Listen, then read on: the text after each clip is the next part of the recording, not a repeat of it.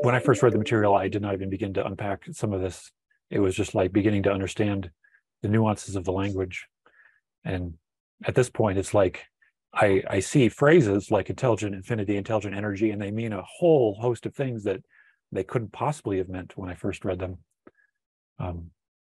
But you were definitely still laying down the vocabulary when you got to session 5, because I reread it again. And like you guys were saying, it's once you get through it and all those concepts, all the vocabulary has a built-in concept in your mind, and then you go back and read these earlier sessions, it seems like it unlocks the material further, because at the beginning you're just like still like, what, mind body spirit complex, what? And every time I read that, I was still trying to process mind body spirit complex, and now I go back, I'm like, oh yeah, mind body spirit complex. Yeah. All right, I think to dive in, we could start with session 4, because it was interesting that session 4 was kind of like a bit of a synopsis of what was going to be coming in session 5 in a short and sweet way, which, here we go. So question 17, the question is it possible for you to give me a synopsis of the program of training required? I have no knowledge of what questions to ask at this point. And this was referring to question 15, which was, would it be possible for you to train us in healing practice? So this is a very generic concept. He doesn't say any kind of healing, it just says healing. So there's an implication here that healing is one thing. And that alone is fascinating, that the healing of mind, body, and spirit can be seen as one kind of thing that can be accomplished by a person open to healing.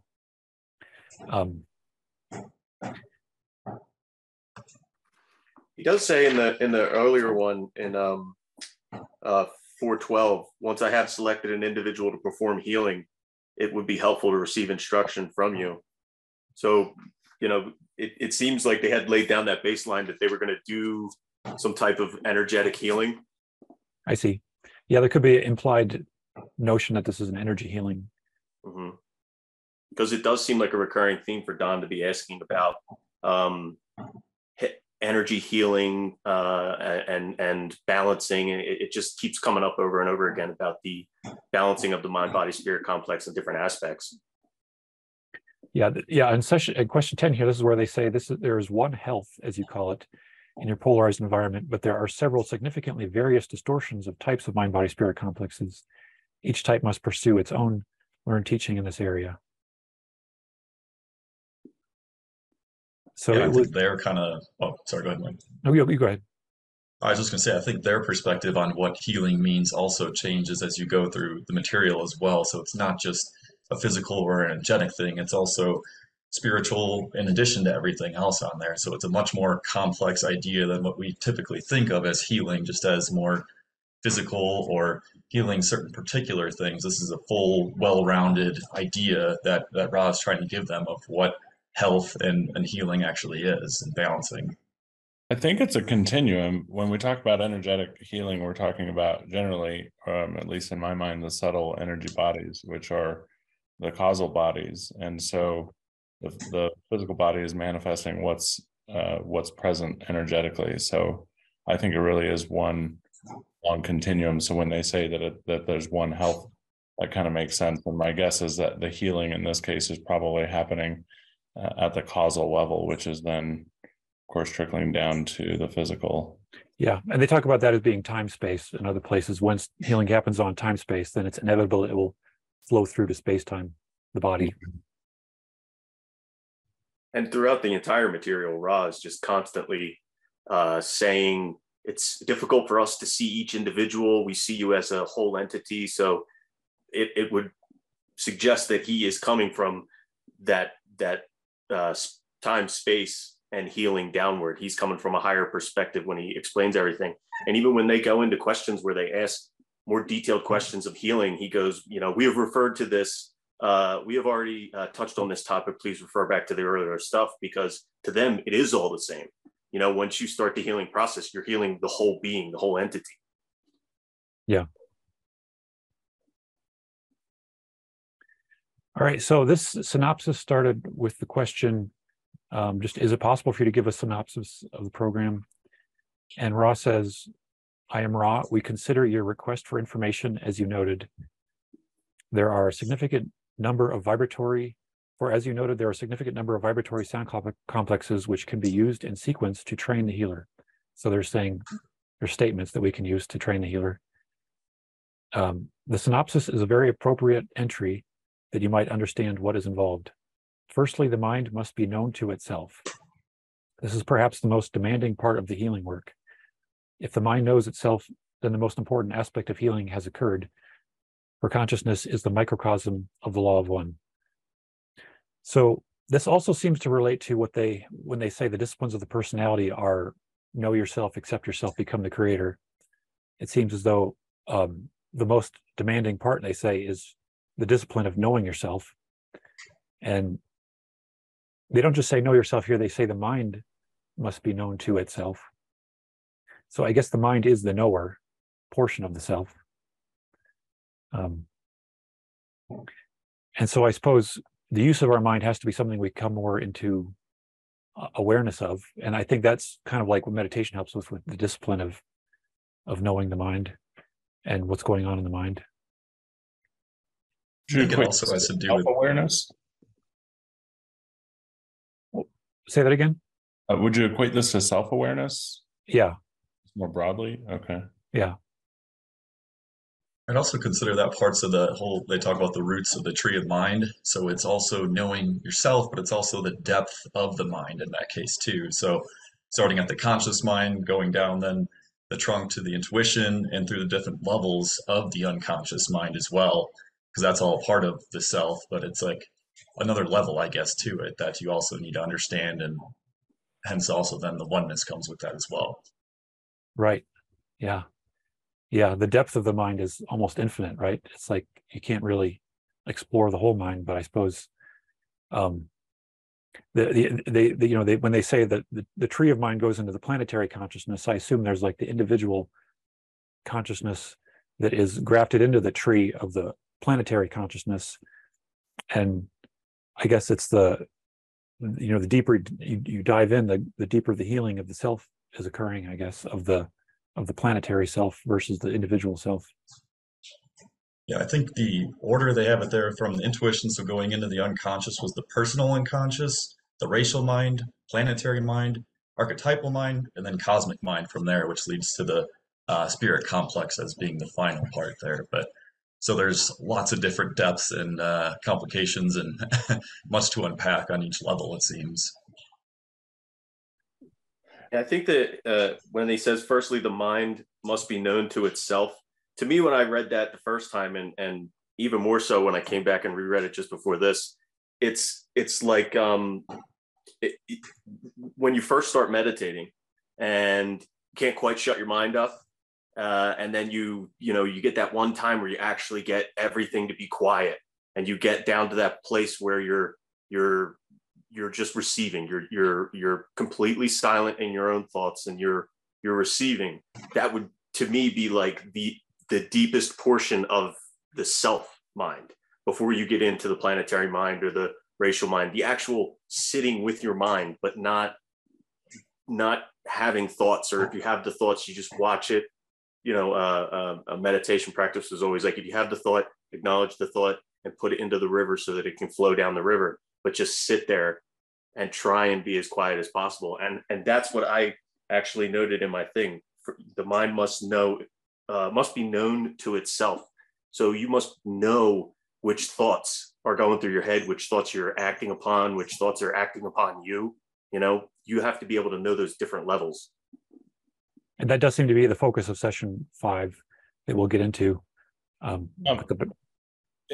I just wanted to add on to that with a second sentence there in that paragraph that we're looking at. If the mind knows itself, then the most important aspect of healing has occurred. I don't know, there's a lot there, but for consciousness is the microcosm of the Law of One. I'm trying to glean the nugget from that, and what I'm feeling is that the Law of One is a system of distortions in a way, like a hierarchical, you know, all is one. And then we have the first distortion, second distortion, third distortion, and then some number of distortions kind of fractaling out underneath that. And it sure seems like that's also the structure of consciousness, because we've got, to Nathan's point, as we get higher and higher up to archetypal components of consciousness, those are shared across everyone. So perhaps part of the mind knowing itself is as much a matter of knowing that it's on, again, some level of continuum. So getting some context around that there can be movement, perhaps. So I guess I'm trying to create, again, a spectrum, even in this one paragraph, between are we expecting that the mind needs to know itself completely? And they do say that this is the most demanding work, and therefore maybe that is a really tall order. Or is it the very initial stages of getting sort of broken out of the egoic mindset that's normally keeps us ignorant of the rest of this hierarchical construct of consciousness? It could be a mix of those, yeah. Hmm. It is very fascinating to also to think of when they say consciousness is the microcosm, is that because unconsciousness is the macrocosm? I don't discern un or subconsciousness as separate from consciousness in this statement for some reason. I'm the same way. Okay, this is like the being, the conscious being with their conscious, their conscious and their subconscious, but just the entity as the I guess unit of consciousness, if that makes sense. The matrix of mind archetype basically is also a way of looking at it.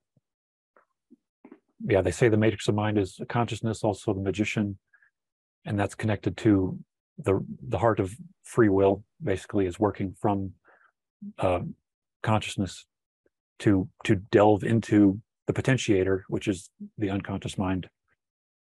But I think these are always implying that consciousness is the actor, the worker, working through and digging deeper into an exploration of the nature of reality through this free will applied to light and love. So if consciousness is a subset, how would you equate that to the law of one as a microcosm? Well, the law of one, I guess they're saying the law of one is everything. But what's the holographic or fractalized, what's the parallel, I guess, in this? Like I said, I gravitated toward distortion because that's the function by which one, you know, becomes discerned as something other than one, I guess, effectively. So I'm curious to see how that maps through into conscious awareness. Yeah, that is fair to say. I guess there's really nothing but distortion once you're talking about the subdivisions of the law of one, and the subdivisions are all conscious. I feel like this is one of those times where Ra either intentionally or unintentionally left it very open and vague.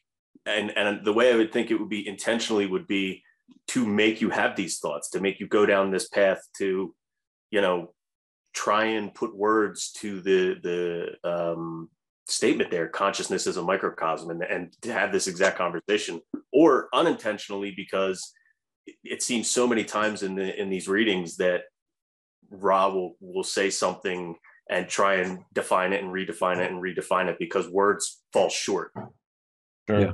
In this case, they do also, by the way, open up with that this is a synopsis. So it's probably well that we're starting with this and are going to dive in a little bit further. So it might be that they intended this to be relatively high level or conceptual. Definitely. Yeah. Yeah, we can move on then. The second part of healing, the healing synopsis, has to do with the disciplines of the body complexes and the streamings reaching your planet at this time. These understandings and disciplines have to do with the balance between love and wisdom and the use of the body in its natural functions. So when they say the streamings reaching your planet, I kind of understand this to mean like electromagnetic forces, which they refer to. You could say that's like the subtle body, I think, that everything kind of is manifesting out of these cosmic energies, and these cosmic energies kind of create the creation through energy that's of a metaphysical nature, I think. Although that's a large study, I think.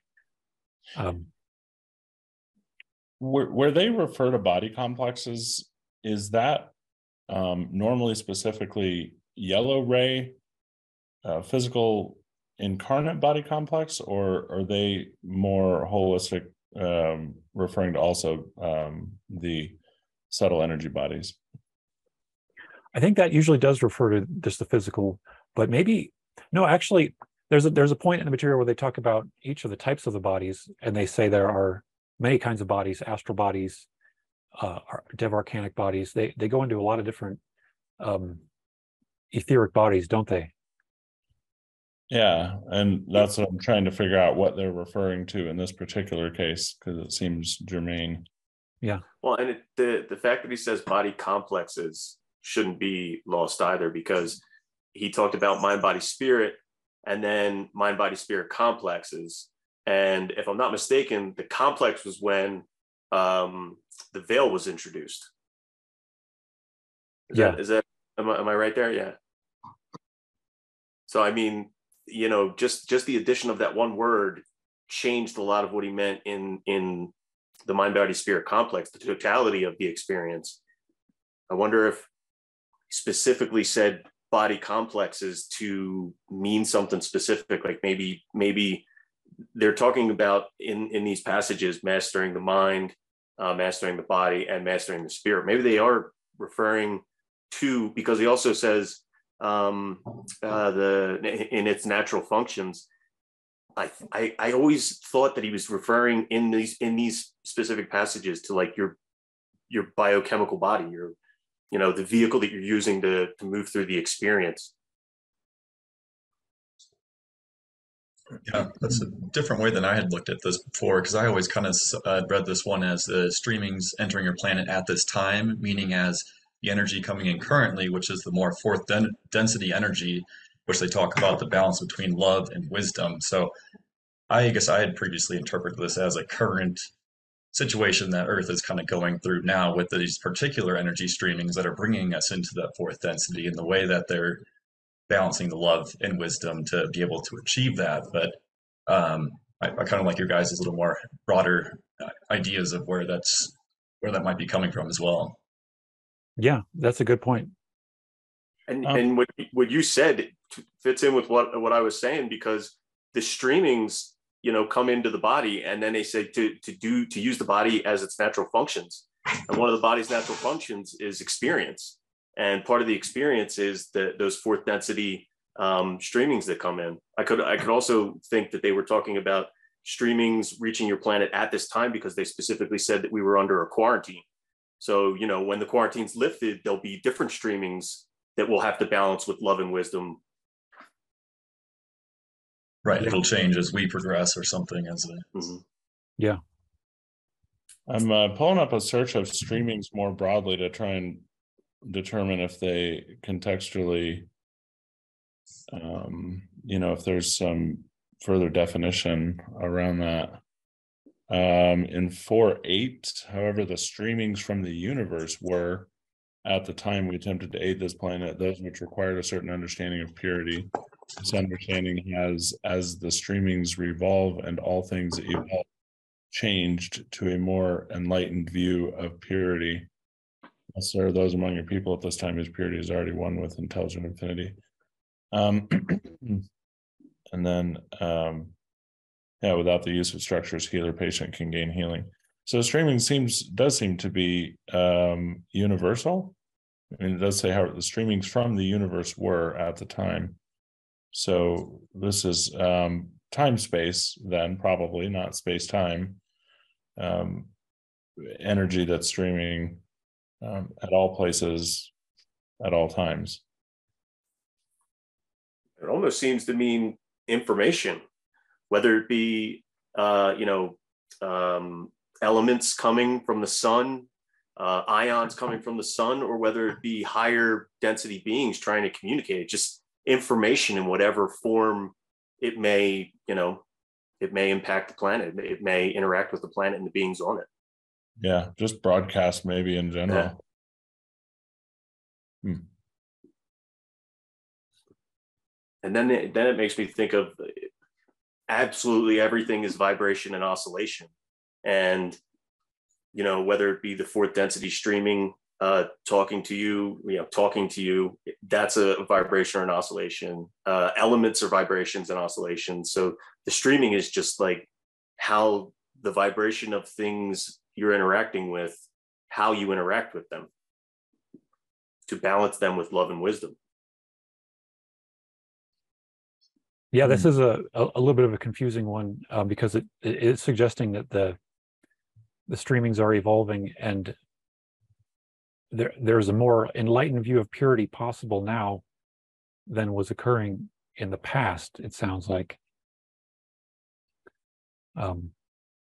So I think this must relate to the increase in the vibration of the streamings, and this is making the job easier, I assume, now, to use this energy for healing purposes. And that's why they say, without the use of structures, healer patient can gain healing. And this was originally a question about the pyramids. I probably should have read the whole thing to start with, but I guess this might be a bit of a detour. But yeah, we're still kind of back at this. Is this the physical body complex that we're talking about here? And I've got a few things that draw me to that. Obviously, they call out body complexes specifically, and then also refer to natural functions. Now, that's not to say that we don't have natural functions in the energetic, subtle energy bodies as well. But when we go in, the in-between clause there with understandings and disciplines have to do with the balance between love and wisdom, and I'm trying to figure out where love and wisdom factor into the physical body complexes, I suppose, if that's a chakra thing or more of a polarity thing that we might see closer to the Tree of Life, for example. I think we probably can get into that in session 5 more too, but I feel like there's a lot of examples of just simple, we could imagine, like a person could say it's very loving to feed your child all the food that you have and just fatten them up very well, and that's not necessarily a wise path, but it could be using love to help the body in its natural functions, and wisdom might be to not give them as much sugar and help them have a healthy diet, and that could be the implementation of balancing love and wisdom and fueling the body complex. So that's the simplest example I can think of. Okay. Yeah, I was trying to consider that one as well too, of like how that would work, either from like a physical, some health standpoint too. So what you're doing to treat your body well with love, and then being able to balance that. So say like working out, you understand that you're doing this to better yourself physically in that sense, and which in turn helps you mentally, but you have the wisdom, you have to balance it to know at a certain point of when to stop, when it could be detrimental.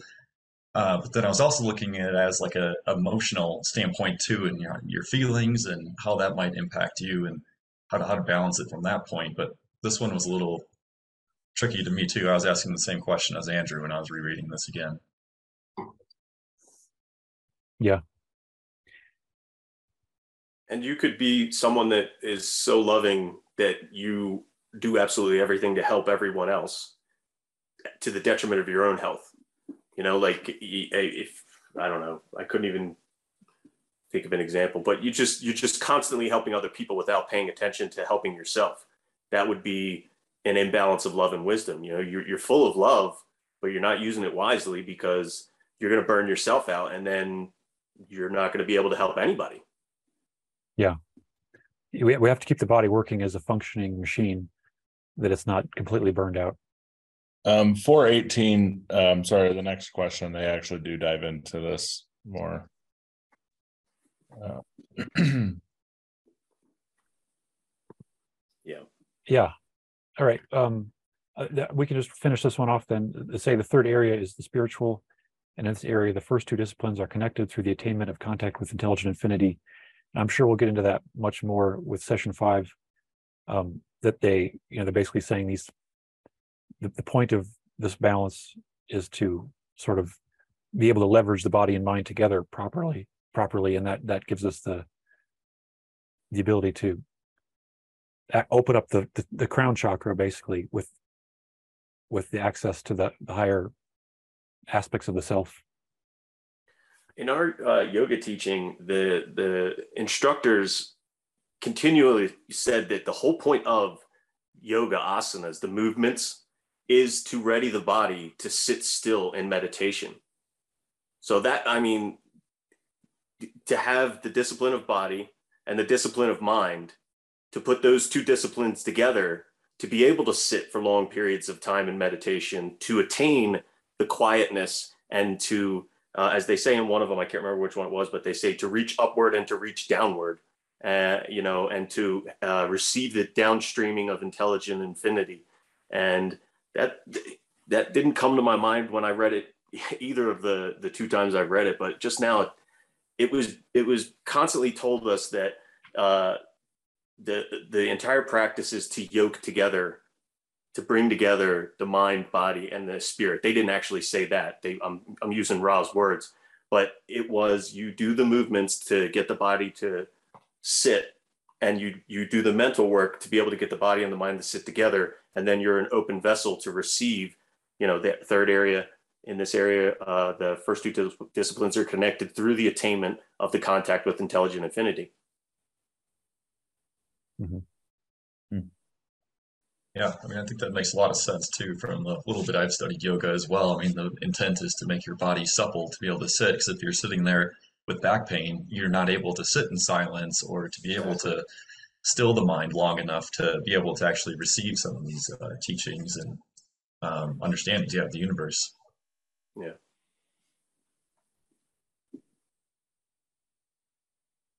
And I know personally, one of the things that always came up for me when I was sitting there after being far enough into the course to got my body supple enough and knew how to stack my spine, that wasn't a problem. Then it was quieting the mind up. And like you said, you know, if you have back pain, you're not going to be able to quiet your mind up. You're going to be thinking of that. There's other things too. I mean, your daily life constantly pulls on you and like scratches at you as you're meditating, and you kind of have to be able to set that all aside. You know, I'm hungry. Okay, well, we'll deal with that later. You know, I have to pay the bills. We'll deal with that later. We're here for this right now. And that's part of the mind knowing itself, you know?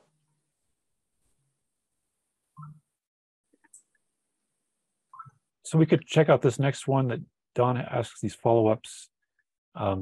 He asks, could you elaborate the steps? And Ra says, imagine the body, imagine the more dense aspects of the body, proceed therefrom, and I assume this means the physical body, proceed therefrom to the very finest knowledge of energy pathways which revolve and cause the body to be energized. Understand that all natural functions of the body have all aspects from dense to fine. It can be transmuted to what you may call sacramental. This is a brief investigation of the second area.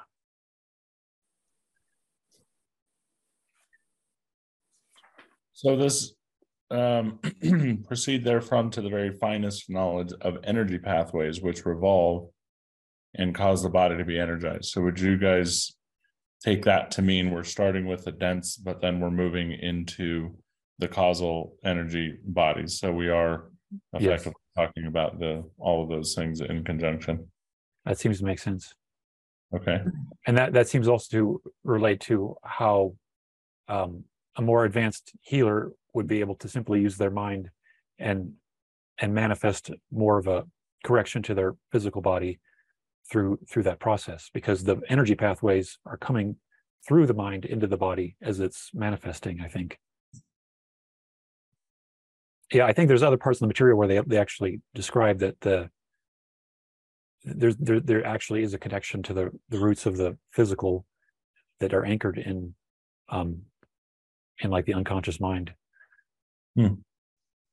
So is that where they kind of then make the correlation between being able to heal yourself in time-space, which then transitions down into the space-time sort of situation? So within time-space, if you were able to heal some sort of bodily condition, say, you know, you've heard about some of these cases of people being able to have spinal injuries and being able to heal themselves, like Joe Dispenza going through and doing this in the time-space realm and being able to visualize and be able to heal yourself there, which then ultimately comes down into space-time and then is manifested in the physical body from that sense. Right. And that could also be what he means by body complex, all of it, physical, subtle, you know, your body in space-time, your body in time-space. Maybe that's why they use the word complex, because they meant this entire totality of that portion of the experience. Right. I would agree. Yeah. So the next sentence then seems to be the crux of what we're looking at for the clarification then. The understand that all natural functions. Yeah. Yeah. And when they use the word sacramental, that of course reminds me of when they mentioned that the activation of the highest, see if I do a search for sacramental, that shows up the idea of the indigo ray, basically the pineal gland, third eye center, is what they call the sacramental portion of the body complex, whereby contact may be made through the violet ray with intelligent infinity. And they also say, they're talking about in context of sexual activity that person can use sexual energy exchange once they unblock all the chakras to unlock the sacramental understanding or connection, shall we say, with the gateway to intelligent infinity. And then there's another part here where they refer to, yeah, it always refers to the indigo center, the indigo chakra, when they're talking about sacramental awareness. And they say the last way in which we understand our experiences is in terms of the sacramental nature of each experience. So this is a process of up-leveling our kundalini, or our perspective of reality, through activating and unblocking all of our energy centers until the awareness of the reality of what we're looking at is seeing in terms of the sacramental nature. And then I think the mind is able to like rewrite reality more directly with that awareness that everything is about the infinite creator manifesting, and sacrament means like offering as a gift to God. Define sacramental, relating to or constituting a sacrament or the sacraments, and an observance analogous to but not reckoned among the sacraments, such as the use of holy water or the sign of the cross. And maybe there's more here. On that second definition, I mean, that usage of holy water or the sign of the cross, I mean, that's you using your body, your being, your experience to be that connection with intelligent infinity, that you become in your actions, your thoughts, and your doings, the sacrament for intelligent infinity. Right, right. Our whole body is becoming the holy water-filled vessel. And they also say the definition of sacrament can just mean a religious symbol or a thing of mysterious and sacred significance. But I think they're invoking all this religious symbolism for a reason here, because of how much holiness is applied to sacraments in the Catholic Church. And what they're saying is that all the natural functions of the body can be transmuted to what you may call sacramental. Right. So, okay, so it's the functions of the body that can be transmuted to become sacramental, meaning that we're almost the assignment of purpose to the body's function to be in service to the creator, for example, or yeah.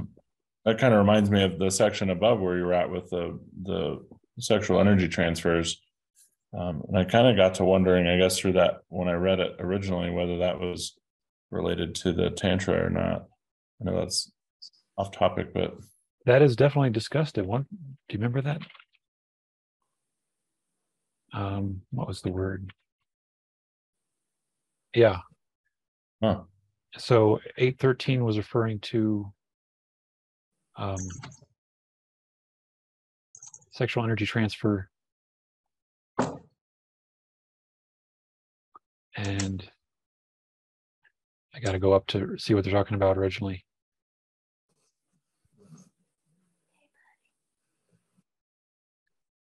The crystallized centers become quite remarkable in the high voltage characteristics of the energy transfer as it reaches green ray, and indeed, as green ray is crystallized, this also applies to the higher energy centers until such transfers become an onestation for the creator, which means an adornment or grace. Ah, so a sacrament. Yeah. Very interesting. Yeah, and then later down here, when he's asking specifics about this, could you give me an example of what would be called a other than Christian religious distortion system of the Law of One? And the other than Christian system they refer to is that called Tantric Yoga. And I think they're also just saying that Christians don't have this kind of concept in their religion. And its teachings always half lost. That's...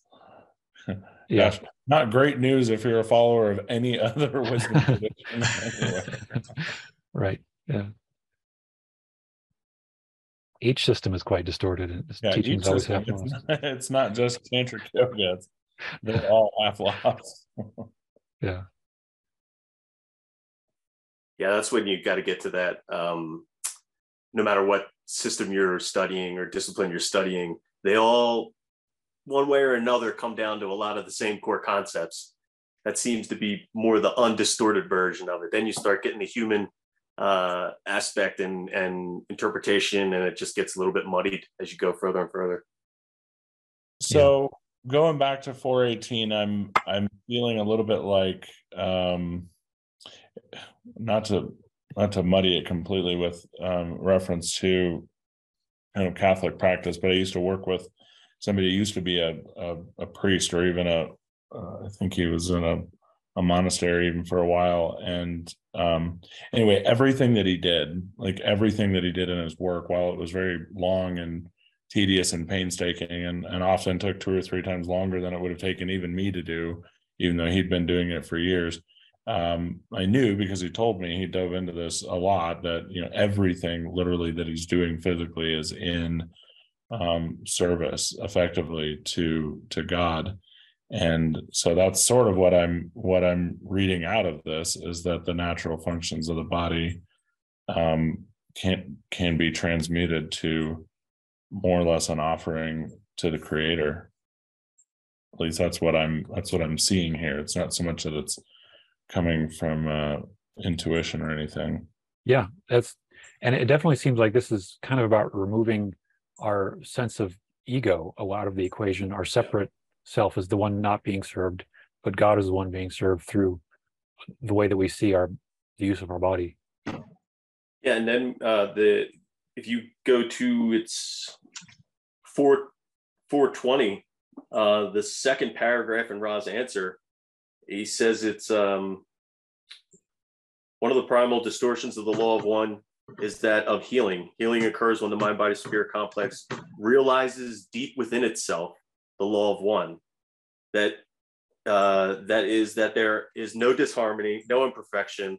All is complete and whole and perfect. So you could go for a walk, you could go for a hike, and the entire time be angry or mulling over what happened in your day, or pissed off that somebody cut you off in traffic, or you know, whatever, or you could go on that hike and just be in awe of your surroundings and know that you're one with the all, with all of this. And, you know, that sentence to me really stuck out. It's like, because previously said, to reach an undistorted understanding of that law, it is not necessary to heal or indeed to show any manifestation, but only to exercise the disciplines of understanding.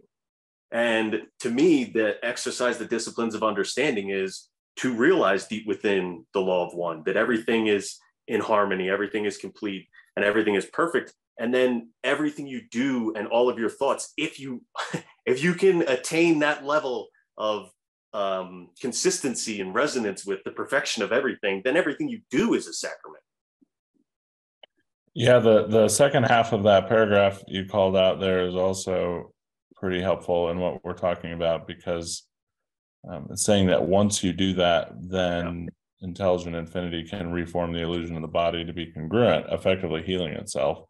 And then the healer acts as an energizer catalyst for this completely individual process. So going back to what we were talking about, we're really not healing anything in the physical. We're not even necessarily healing something energetically per se, in so much as we're healing a perception, which sort of reminds me a little bit of the Course in Miracles and atonement and that sort of thing. Although, Mike, I think you have a better recall of that than I do, but it does seem like the healing in this case is really healing the perception of separation, because what Ra is saying seems pretty direct in this paragraph, that once you realize that all is one, you will be what I think Paul Selig's guides refer to as rearticulated, meaning, you know, the physical form that you're in becomes re-spoken. Told by consciousness, and in a way that will allow to hold the higher vibration. Yeah, I think this also relates to what they call the form maker as being a part of the indigo body that is basically forming our reality, and that in between incarnations, the form maker is essentially, you know, determining the next incarnation from this highest state of consciousness. So it's like, we don't have any choice but to be formed by this highest intelligent infinity working through the indigo and the time space into the space time as just a continuous flow of the basically the creator choosing to have this experience.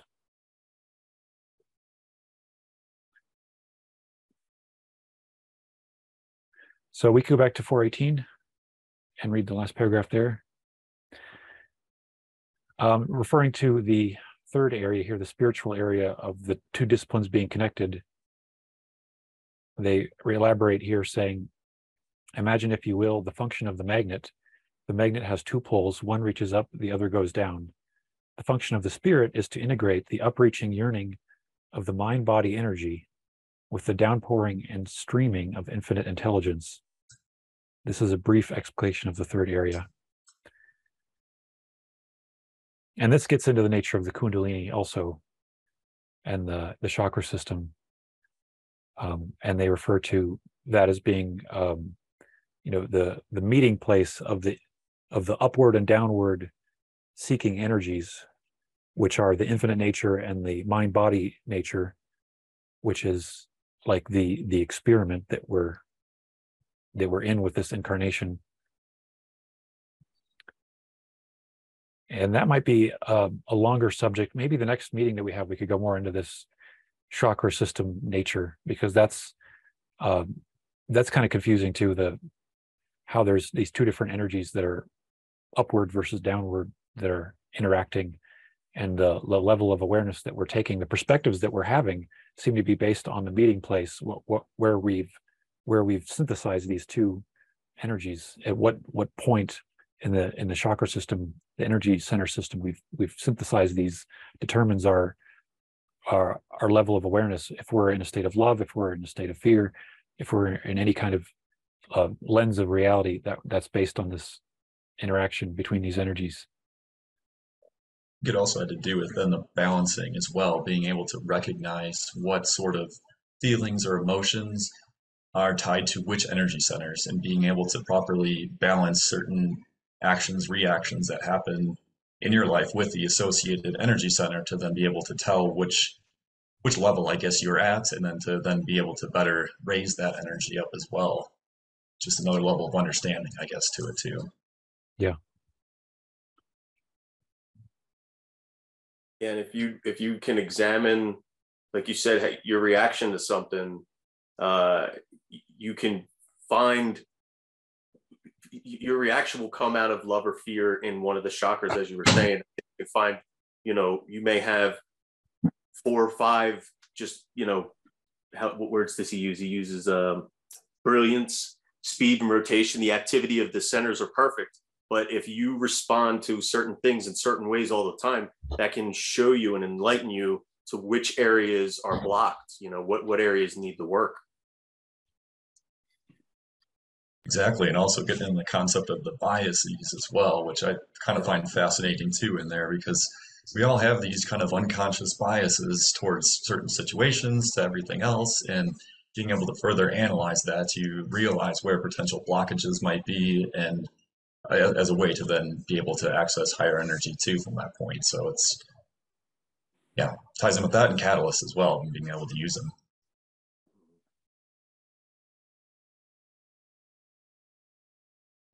So I think we're close to jumping into the next session here. And we don't have to try to finish the entire next session also, but I thought also to give context to session 5, I would read off from session 41, question 19 here. And I really mainly wanted to read the second paragraph here.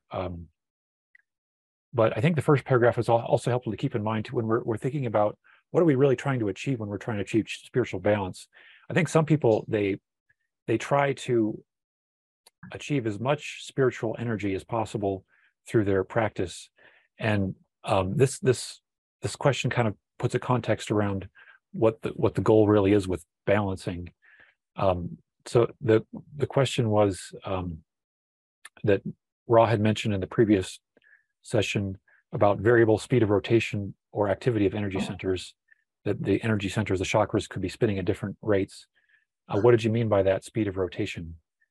And Ross said, each energy center has a wide range of rotational speed, or as you may see it more clearly in relation to color, brilliance.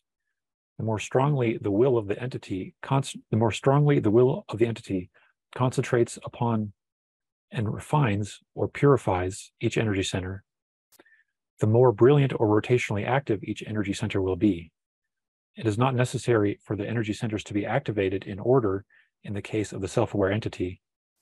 Thus, the entities may have extremely brilliant energy centers while being quite unbalanced in their violet ray aspect, which is like this summary or summation of the whole spectrum of energy centers, is what is seen in the violet ray, like a reading, an output reading of the rest of the energy centers. So, thusly, entities may have extremely brilliant energy centers below the violet while being quite unbalanced in the violet ray aspect due to the lack of attention paid to the totality of experience of the entity. So we can have some... Oh, go ahead. I was just going to say, I like that. That to me screams wheelbarrow, which I know is new to Nathan, but I think Mike and Nick have both heard it recently. But... Oh, go ahead. Share it again. Well, just real briefly, it was a question I had actually asked of a different channel, and the image that the guides gave him initially was of me with a wheelbarrow with one foot in it and sort of hopping along behind it, and he kind of chuckled as we said that, and his guides came in and said a bunch of beautiful things basically about how I was in process of still working to learn and intellectualize a lot of things to try to gain a better understanding of a lot of these principles. This is before I got to the raw work though. And then also moving toward a state of being, and that's how they wrapped up their feedback was get in the damn wheelbarrow. And that's kind of what I see here, is this is a kind of a microcosmic example of how I could sit and focus on every one of my energy centers and probably meticulously pour through all the decisions that I made in a day and how that could have been processed at all of these individual centers, and do a really great job of kind of, you know, spinning those all up to full speed and all that, but not actually paying any attention to the total experience. So that's kind of neat that they have that in here. And then the next paragraph here sort of summarizes that more. The key to balance may then be seen in the unstudied, spontaneous, and honest response of entities towards experiences, thus using experience to the utmost, then applying the balancing exercises, which is what's in session 5 we'll be going into, and achieving the proper attitude for the most purified spectrum of energy center manifestation and violet ray. And this is why the brilliance or rotational speed of the energy centers is not considered above the balanced aspect or violet ray manifestation of an entity, and regarding harvestability, which is like ascension worthiness. For those entities which are unbalanced, especially as to the primary rays, which are red, yellow, and blue, unbalanced as to those primary rays will not be capable of sustaining the impact of the love and light of intelligent infinity to the extent necessary for harvest. So this is suggesting that there is a future harvest which requires us to be very balanced in order to process properly the intense energy that's implied by this harvesting process. And that's a whole other subject too. But maybe we should just focus on this first sentence here in this paragraph and unpack this a little bit more, because I feel like this is the heart of, you know, where some of I've been off balance, I know, a whole lot, just like you were describing, Andrew, when I maybe get caught up in overanalyzing and not being as honest about the responses that I'm having towards my experiences. Am I anxious? Am I pursuing things with a relaxed, peaceful attitude? Or do I feel fear that I'm not evolving fast enough? Like those kinds of things can be kind of hidden behind a veneer or a mask of spiritual practice, when the truth on the deeper level is that the honest responses that I'm having to reactions might not be the love and the light that I'm ultimately claiming that I want. It says the key may be seen. So you can see the key in the response. The key to balance is in the response of the entity toward experience.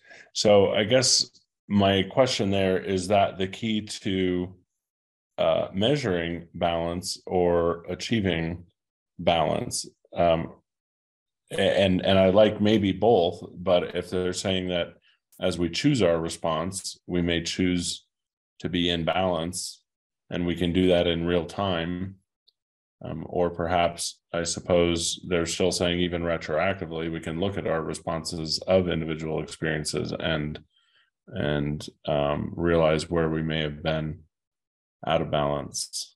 But it's still all about experience in this case. That's what they say in the next clause. Yeah, and there's many other sessions where they talk about analysis of experiences being related to comprehending the different energy centers as well.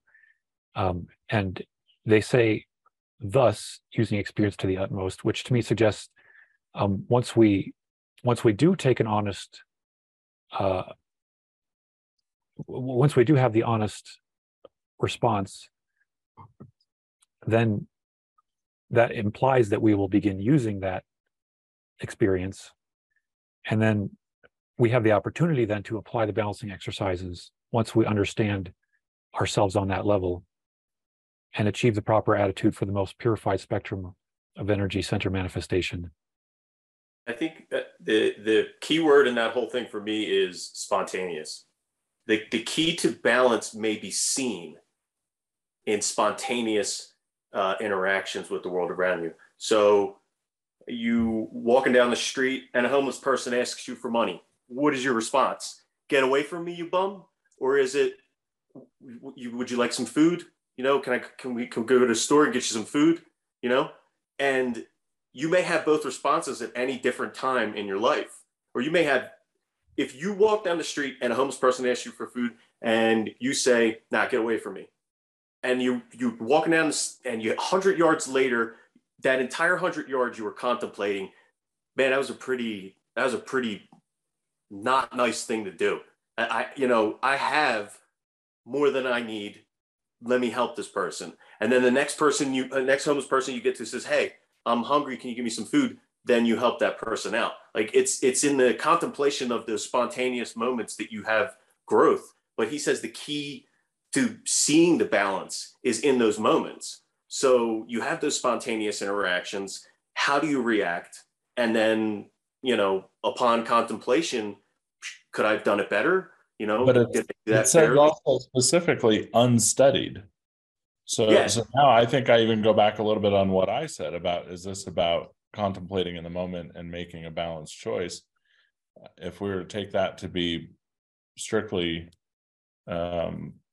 literal, we're saying unstudied. We're neither studying it in that moment. Unstudied means not labored or artificial and natural. Okay, so I guess in real time it could be unstudied. It does not mean, so yeah, to your point, Nick, I guess in a retroactive way, it would not necessarily become studied at that point or labored. It's just more that you had that experience and realized that you wanted. Well, that experience is the unstudied experience, and then you can go and study it. You know, it's easy for an actor to look good on camera, but if, you know, a little kid walks up to him and says, hey, can I have your autograph? And they're like, yeah, get out of here, you little squirt. You know, that's an unstudied, because they're not on camera. They don't know they're being watched. It's a spontaneous thing. Then you see the true character of someone in the moments where they don't have time to really contemplate how they should act, that you get their truest response. Yeah. All right. So I agree. I like your analysis, meaning that this is, and they do talk about in the balancing exercises later, I think, or in another session about sort of at the end of the day, going back through things. That does seem to be what this is referring to. And I could put even a little bit more emphasis on the word honest here, because for me, it's like I can have a reaction when my wife asks for something, and, you know, I can have layers of trying to hide my reaction. Potentially, it's like, I don't want her to see a negative reaction. So I will have the reaction initially to what she's saying. And that's the honest reaction. That's the earliest reaction. I think that's probably a good way of looking at it too, is can you honestly see what that first reaction is before you say, well, I'm going to react with my body in a different way. I'm going to say this to her because I know this is the safest thing to say at this time versus and we've worked through this too, and it's certainly an interesting thing to be in a relationship, because you can see how you can begin to become dishonest with your reactions in order to make the other person happy, but when you actually do feel like there's something holding you back from open-hearted love and that deepest part of your self, that's where you can apply the balancing exercise. That's where you can see, I'd rather not have that reaction next time. I'm going to see if I can figure out why I had that negative reaction, and then balance that with the positive inside of me in some way. And I think this is great to go into session 5 now with this kind of setup,